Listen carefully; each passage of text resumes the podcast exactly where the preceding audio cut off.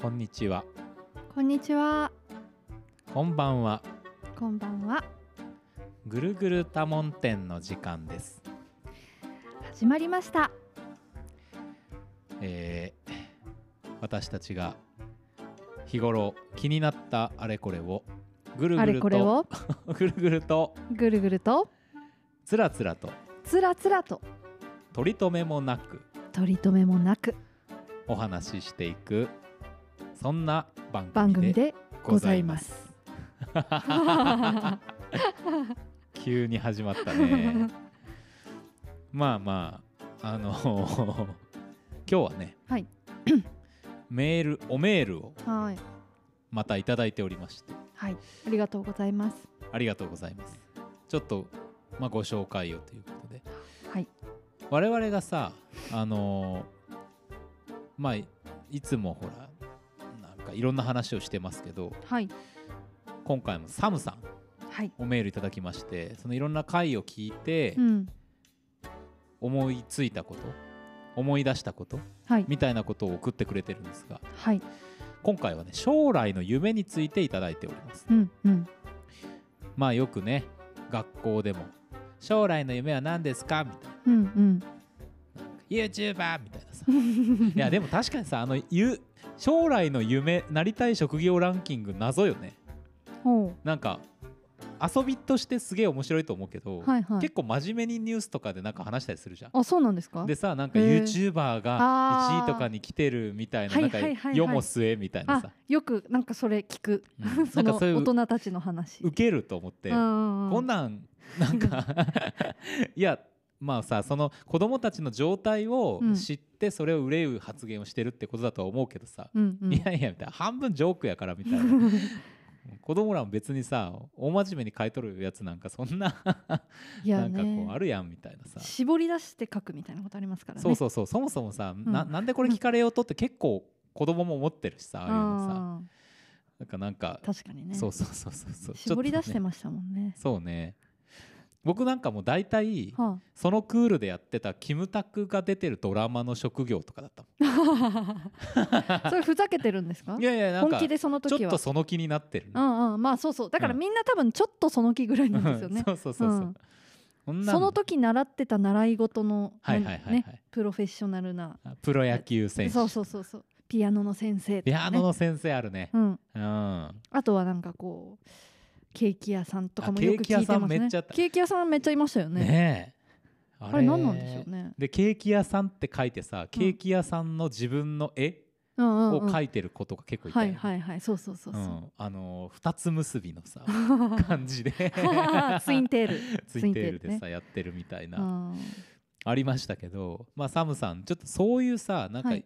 夢みたいなのを求めるみたいなの結構圧も感じるし、うんうん。そもそもそんな具体的な夢とか、うん。子供の時、まあ、高校とかなってもなかなか思い浮かばなくないかみたういなことを問題提起していただいているわけです。うんうん。でサムさん自身も、えー昔は職業名でうん。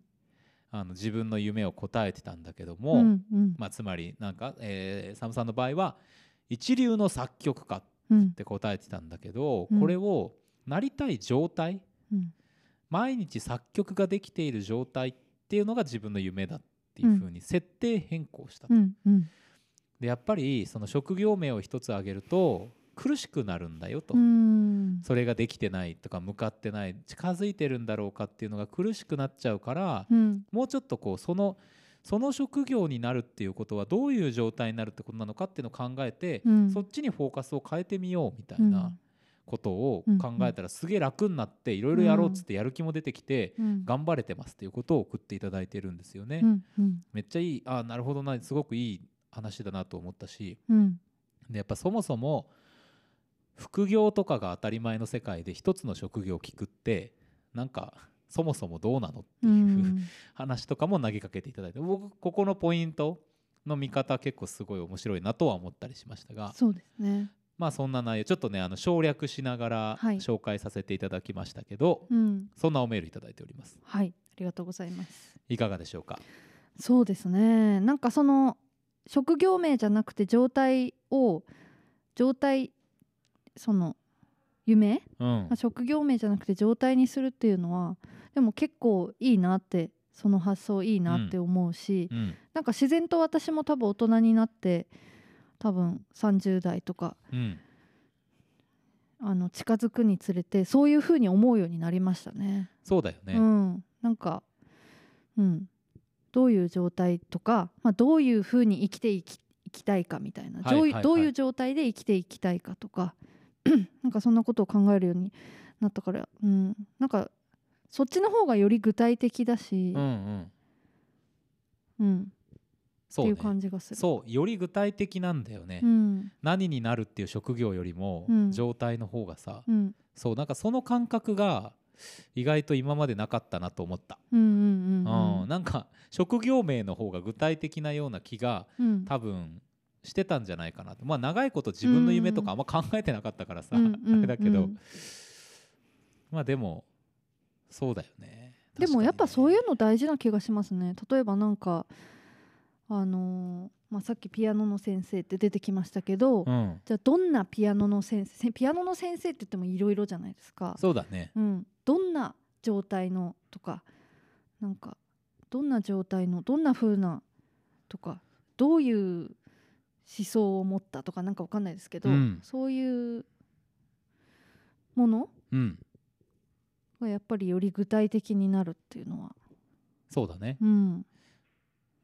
なんかだからむしろ学校とかでさ、うん。その職業を聞くとしたらさ、うん。そういう職業ってそのなんかどんな感じで例えばピアノを教えてるどんなとこで教えてるのとか、うんうんなんかそういうことを問いかけてあげるとこうセットにしないと、うんうんそのすそのサムさんがさ、うん。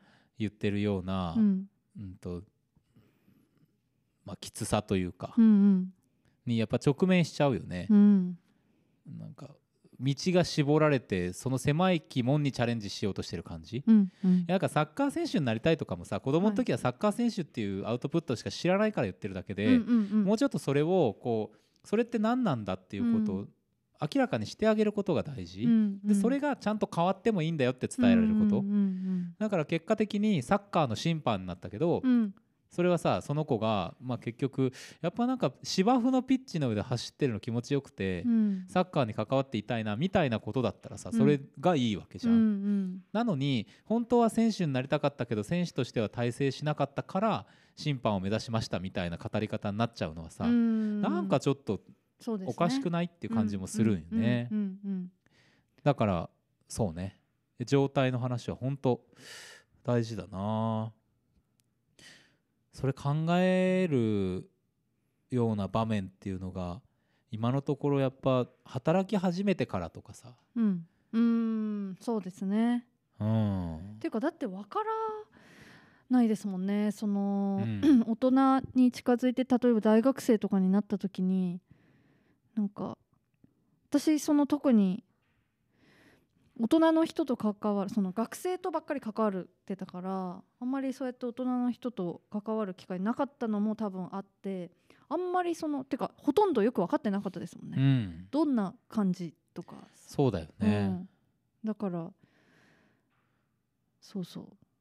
なるほどね、うん、学生が終わって働いたりとかする中でやっぱりそういうのは、分かってくるっていうか考えざるを得なくなるっていうか、うん。生活がくっついてくるからそうですね。こういうふうに24時間が進むんだったら、うんうん。もうちょっとこう暮らしたいなとかやっとそこで出てくるっていう。話はあるようね。ん、こんなことにうん。時間をかけたくないとかね、逆にかけたいとか、なんかそういうのがあるんじゃないかと思って、うん。なんか俺が大学の頃とかはなんかこうできるだけうん、こうルーティンに乗らないような生活にやっぱ向かっていこうとかさ、はいはい。思ってたうんうん。んだよね。だかうんらそれはでもなんか知りたかったんだと思はいうし、はいはいやっぱその、うん国の単位なのかわかんないけど少なくとも俺たちが生きてる環境では、うん。えーっとまあ1 5 6うん。もうちょっと先、下手したらもうちょっと先ぐらいまで、うん。親の権力がめちゃくちゃ強いじゃん。うんうん。親がさ子供を心配したり愛している気持ちっていうのの、うん。をさうん。あの実際に実現するうん。その思った通りにするっていう割合がさ、でかすぎる、うん。うん。うん。まあ50-50だとさ、うん。ちょっとこう難しい部分もちっちゃかったりするとあるってのは分かるけど、うん。なんか100に近いところまでうん。結構親のうん。意思それはさ何の職業にさせるとかっていう意味だけじゃなくって、うん。なんかこういう風なところは危険だからうん。やめましょうみたいなのも含めてさ、うんうん。こんな遊びをしてはいけませんとかさ、うん。ちょっとなんかバランスがあまりに悪すぎるから、うんうんそれがまあそれがいわゆる過保護、うん。本当の過保護だと思った時に、うん。考える時期が遅くなるよね。うん。うん、そうそうそう。だからやっぱりなんかそうですよね、うん。その先生とか親とかの存在って多分今も今の自分の考え方のその根っこになってるとは思うんですけど、はいはいはい。まあ、それを全部こうまあなんかなんていうんですかね解消したりとか、うん。なくすることは多分無理なんですけど、うん。でもやっぱりなんかこう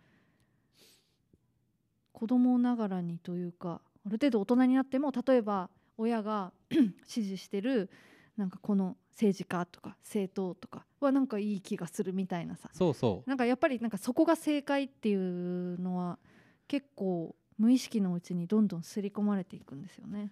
そうなんですよ、うん。だからまあ子は子だっつってさドライに生活している親もいてもさ、うんでもやっぱ振る舞いでうん。思想は受け継がれるっていうことには自覚的じゃないといけなくて、うん。それをさ防ぐ必要はないと思うんだよ、うんうん。でも自分の振る舞いは全部、うんこの子のなんか道筋に何かしらの、いい意味でも悪い意味でも制限加えてんだってことをさ、やっぱ自覚するのがすごい大事で、だからそのだから責任があるっていう、ちゃんとやんなきゃいけないっていう話でさ、なんか常識に基づいてやるっていうのは結構怠慢の育て方だよなっていうのはちょっと思うよね。私もそう思まあ子供もいないから、そんな簡単なもんじゃねえんだよって言われると思うけど、いやでもさいやそそりゃそうでしょっていう、うんうん。なんか。そうなんですよね、うん。だからそういうなんか常識みたいな言葉によって結構その考える機会を結構奪われてきたとは思うんですよね、うん。だからだからそのね学生の時に森重さんがあのなんかいろんなことにそうね。を知りたくてとか、うん。疑いを持って行動するみたいなことってまああの限られてるのかなとは思うんですよね、うん。その割合人の割合的に。でも本当はなんかそういうことを考えるってことをやっぱやっていかないとだからねこういう夢とかも、うん。だからどういう状況っていうのが多分想像できないだろうしう、ん。あのそもそもそういう考えに至らないかもしれないしっていうねそうなんですよ。思いますよね。だから意外となんかすごいめっちゃずっと野球やりまくってたみたいな人とかさ、うんうん。価値観は全然違うけど、うん。なんか考える癖みたいなのが、うん。まあ、ちゃんとやってる人はね、うんうん。なんかただやらされてた人はあれだけど、うんうん。サッカーすごいちゃんとやってた人とかうん。はあって、うん。パッて話せたりする、うん。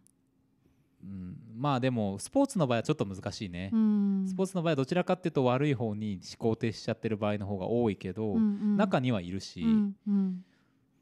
なんか音楽とかに関わってきたとかさうんうんクリエイティブに関わってきた人子供の時かとかはうん。やっぱその辺考えうんることができてるっていう、うんうん。つまりそのなぜだこれはっていうことをうん子供の時に自分で直面しなきゃいけない。うんうん。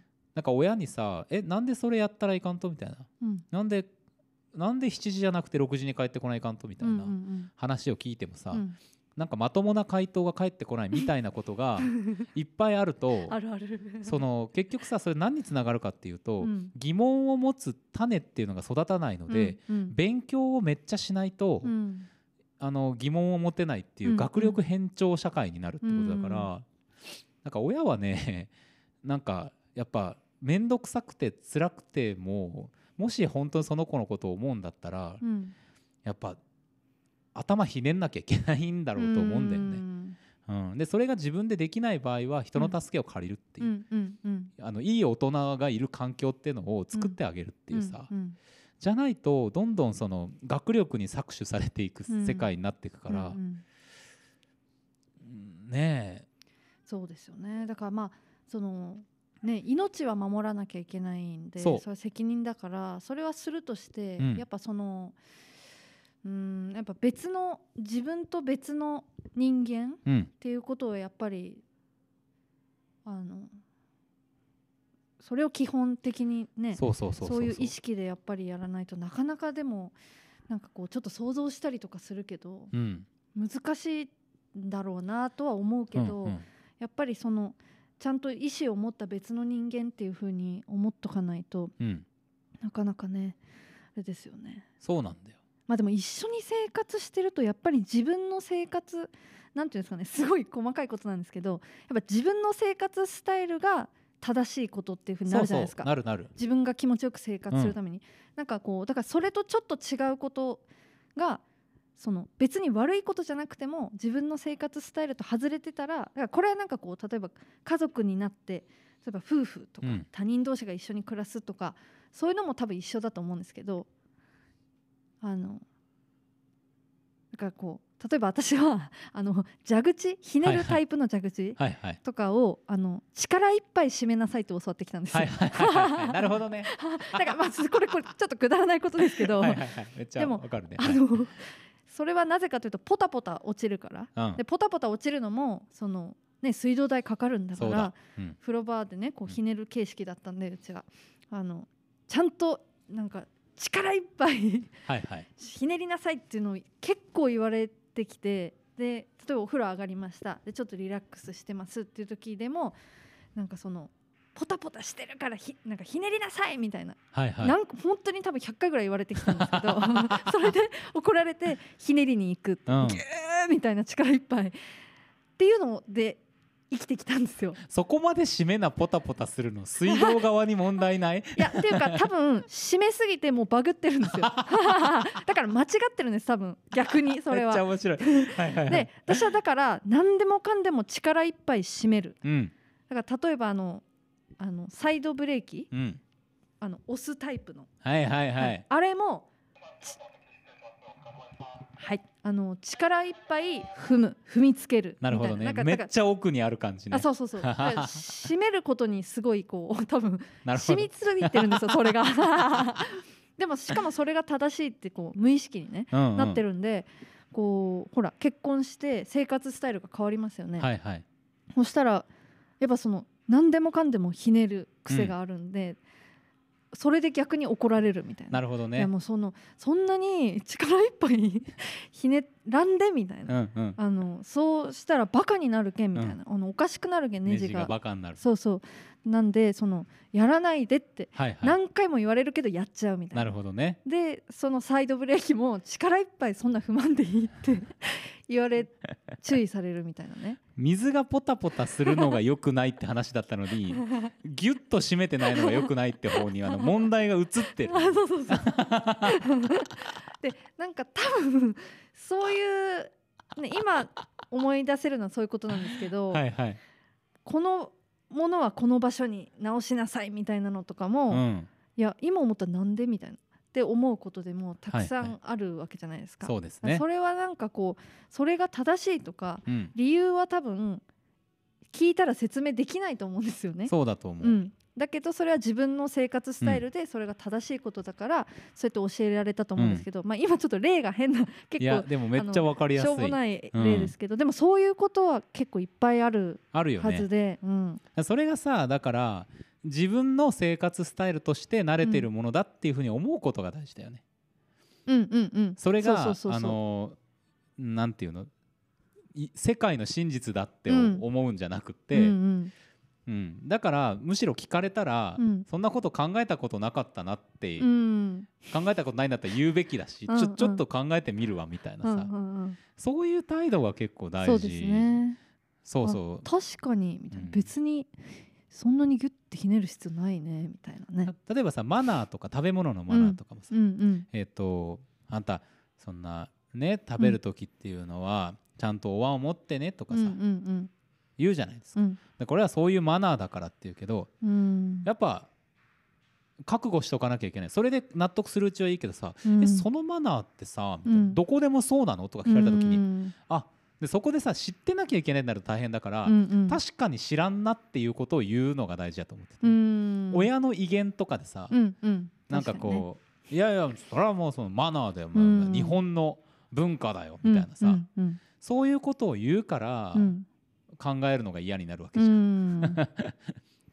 でよく昔は生活環境とかも厳しかったりとか、うんうん。いろんなことを自分でやらなきゃいけなかった。今は恵まれているから、うんうんうん。あのやっぱなかなかそういうのが難しいんだって昔はもう自分でやらないかんかったけんねっていう人もおるけど、うん。そんな時代さ今から考えたら嫌だよ。うん。だからさ別に正当化されてもさ、うんうん。こんなもん。いやじゃあ今からあの世界それはノスタルジーで勝手にやってもらっていいけど、うん何も建設的な話じゃないし、うんうんうん。嘆かれてもうるせえって話じうゃない、ん。だからやっぱもうとはいえあなたが親をやっている時代にはそうではないのだからうんうんうん。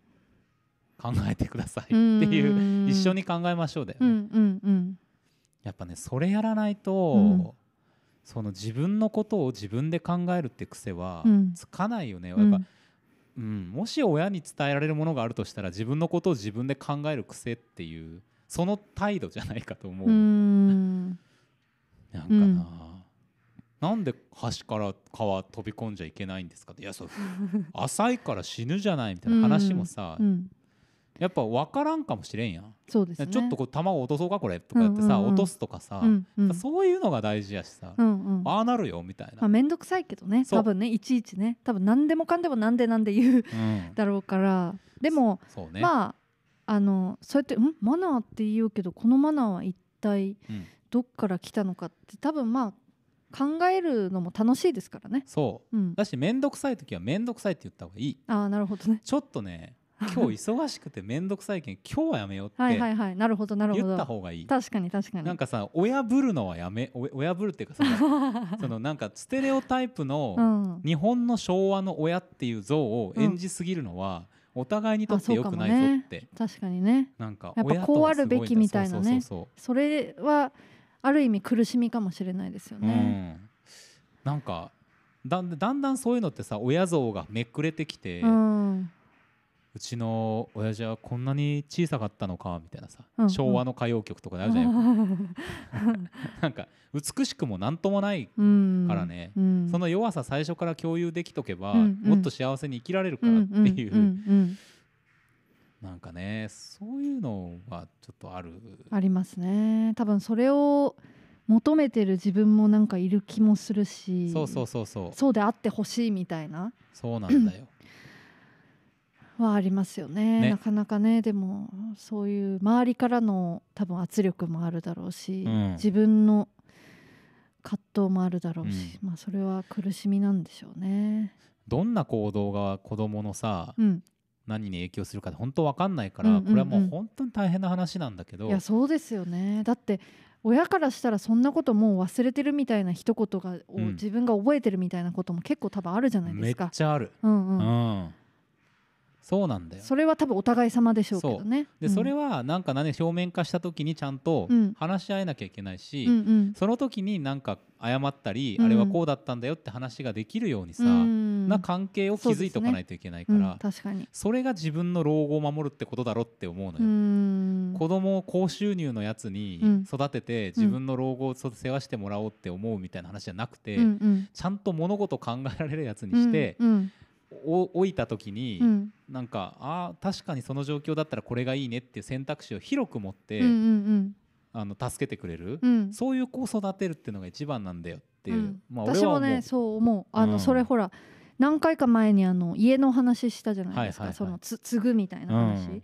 でなんかあのーまあ私もその結婚した相手の人がその長男なんで、本家の長男なんではいはい。やっぱりあのねそういう話に直面することある結構あるって話をしましたけど なんかその何か物を残す例えば山とか土地とか家とか、見えるものとして何か残すっていうのが、まあよく言うのはその食いっぱぐれないように、うん。何かあった時にそれは財産になるからってそれも分かる一方ででもなんかうーんそのその残すものが財産になるかどうかはわその人が財産と思ってても財産じゃないかもしれないじゃないですか。そうだ、その時代によっても、うん。その人のによってもうん。あの逆に煩わしいものになることだってあるしうん、でもすごく財産になることもあるしうん。だからなんか残すものっって言ったらその森重さんがさっき言ったみたいに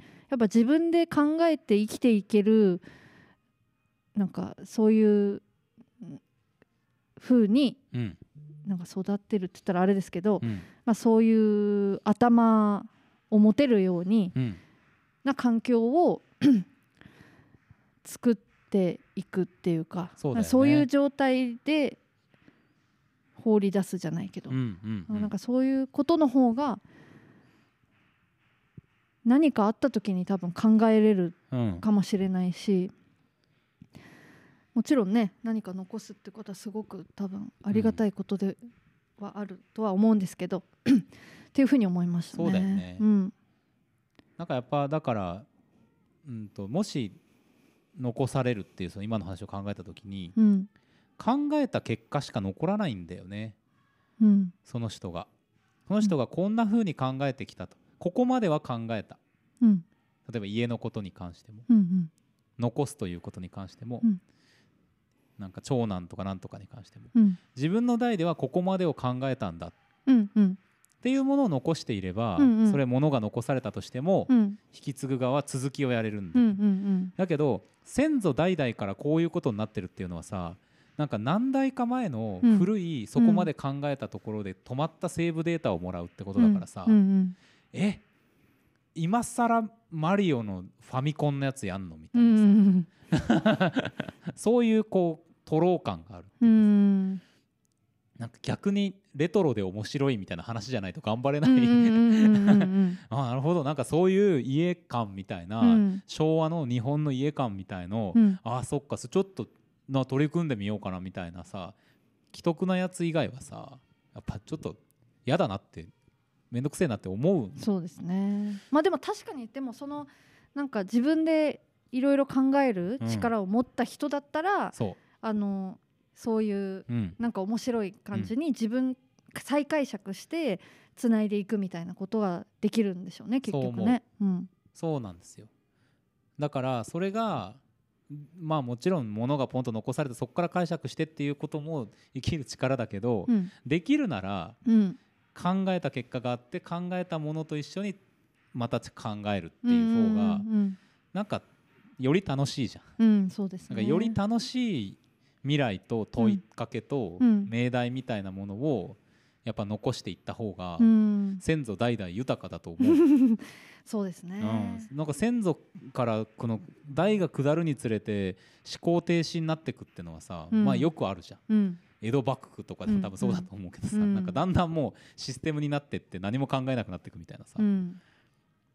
それはでなんかな。もなんかこうそこで面白いのはさなんかそのそうやってつないでいきたいはいはい。から残すとか、うん。まあ、その先の後のことの人を思って残すみたいなののでなんかこうそれだけじゃないっていうかその思いって多分残す理由ってそれだけじゃないと思ってこう自分のエゴっていうかさ、うん。こうやっぱり、そうね。うん、やっぱり自分 そのなんか自分が生きた証っていうか、やっぱそれも結構乗っかってるなと思うと、なんか面白いですよね。面白い。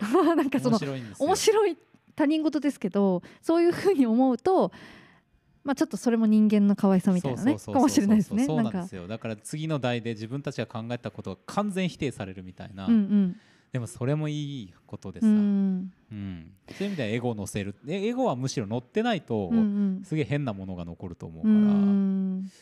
いやなんかほらでもさそのエゴによって次のその人が多分いなくなって次の世代の人たちがあの何か争いを起こすこともあはいはいるじゃないですか。呪いになるケースね。そうそう。あるよね。なんかねあのし知り合いの、うん。結構もう80代ぐらいの年配の方でなんかねその遺言なんか親戚かなんかの遺言があるんだけどあのそれによってその遺言によってなんかちょっと離れてた親戚とかが今更なんかそういうお金のこととか言ってきた。でそういう争いがあってるみたいな話があって、で結局そういう遺言ってまああのそれは一概には言えないんでしょうけどやっぱり自分をあ自分が嫌われながら死にたくない。うん。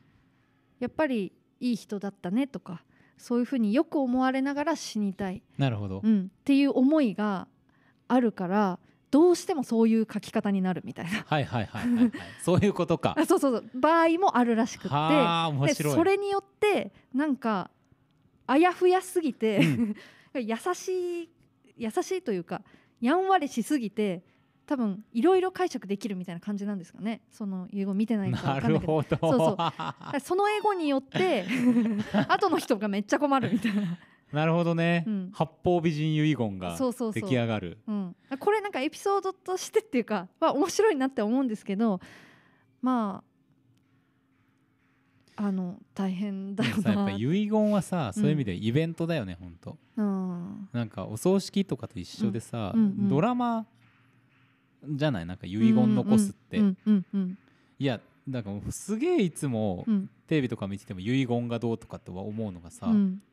まあ急に死んじゃった人はあれだけど、うん。結構死ぬまでに時間ある人いるじゃん。うんうん。でちゃんと決めて、うん。第三者で回すとこまでやっとけっていうさうんうん自分に関係があるものは。うん。でもしもういや自分はもう考えたくないけん争ってもいいけん勝手にやってくれって言うんだったらそう言えというさ、うんうんうんうんうんその墓荒らしみたいなことされるじゃん、うん。あの人は生前こういうふうに言ってたからみたいなさ、うんうんうん。ねねえ寝つきも悪いぞと思うしさ、うん。だからなんでそんな格好つけるとって思う？遺言。だからやっぱそういうことなんでしょうね。ね。自分がよく死にたいっていうかね、あそういうのなんか面白いなーってなんか。う んまあでもなんか人間らしくて うんうん。好きだけどね、うんうんうん。そのなんでっていう感じは、うんううんん。だから困る人は確かに出てくるから、うん。何でもかんでもさこうなんかそういうのをきちっとファシリテーションしてうん。した方がいいとか思わないんだけど、うん。でもその会話もさ、うん。例えば争う会話もさ、うんうん。もうなんか聞いててがっかりするような会話ばっかり多分してるような気がするんだよね。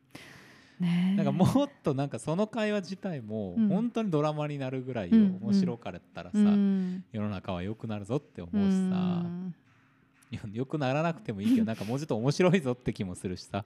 まあね。なんかだからお金が絡んでくるとなかなか多分難しいんでしょうから、まあね。そこはあのなんかあんまりその 嫌われたくないみたいなのでやんわりさせない方がいいと思うんですけど、ね、まあ本当はそうですよ。ん。もう争わせようとしてるとしか言いようがない、いやそうですよ。一足先に逃げますみたいな。そういう感じやんね、うん、いやだってそれによって兄弟でね大人になって兄弟仲が悪くなったとかうん。結構聞くんでね、そうそうそう。だけどさまずさやっぱ思うのが、あのその遺言が出てきて読んでうんって思った時にさうん、みんなでんってやっぱり言うっていうさ。死ぬ前に、いや死んだ後にさうん。読んでみてさ、うん。争う前に、うん。やっぱみんなうんって思ったやろっていうさそこが共有できるかがなるほどなるほど確かに、これ前提として、うん、結構なんて回答かわからんねっつってはいはい。いうところからやっぱスタートしないとさ茶番であることをみんな忘れてしまうよね。うんうんうん。うん、確かにね、そまあ、遺言っていうものは私は見たことがないんでわからないうですけど。確かにね。なんかすごいよね。すごいよね。遺言。なんかまあエンディングノート作りゃいいとも思わないけどさ正直さ。それはそれは良し悪しだと思うけどエンディングノートって何ですか？死ぬまでにこう死んだ後にこれやるっつうの全部書いといてエンディングノートって映画では、うん。あの葬式上の予約とかも全部自分で生きてられてバッとして、こんな感じの葬式でって段取りも全部ノートに残してでね。残すってやつでへいいんだけどさまあでもさ、はいそれをみんなやりゃいいとも思わないんだよ、ーまあね。うん、なんかす生き方があるからさ。そうですうね、ん、でもまあなんかその残された側はさ、うん。あんまりちょっとこう真面目にうん。憎み合ったり争い合うの結構バカらしいぞってうん思うけどね、うん。やっぱ人の欲というものは。そうですね。そうだよな。面白いですよね。だからそこにいや譲れないっていういう人ともういやそういうのめんどくさい意見って言ってこう離れていく人といろいろですもんうねん。そうなのよ。うん。まあそれも一期一会だとかいうこともできるけどさ。うん。なんかでも、うん、まあ遺言の話はまあねって感じはするけどさ、うん。日常の話はもっといい感じでうん。やりたいそうですね。からさどうなんだろうな。うん。そう、うん。まあもし将来の夢がプロ野球選手だったおじいさんがうん。死ぬ時にすげえ資産相続で揉めてるみたいな話になるとさ、うんなんか悲しいよなとは思うけどねね、ん。うん。夢は叶ったのかっていうね、そうですね。うん。ん。確かにな。まあなんかはい。いい感じの時間にはなってきましたよ、はいそうですね。うん。ありがとうございますサムさん。あありがとうございますサムさん。ちょっとなんかだいぶそれていっていますが、そういう番組だということもご承知いただいているような気もしますしあのー NRS ラジオの、はい。えービーンズバーうん。という番組ありますけど、はい。そこでもねなんか少しあのーその家うん。の についてあのコメントというかアンサー的なのをいただいてたみたいで私ちょっとまだ聞けてないんですけども、ちょっとそれもね、はい、ありがとうございます。アンサーリアンサーするかどうかっていうのもありますけど まあでも今日の話とかに関わる話なのかなと思う、うん。ん。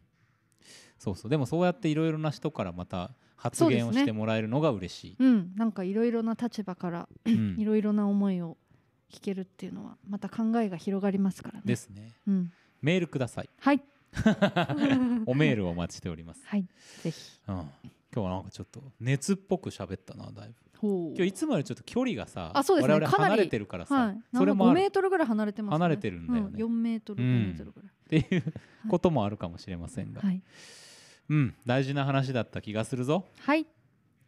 それではありがとうございました。ありがとうございましたはい。来週もまた聞いてたもん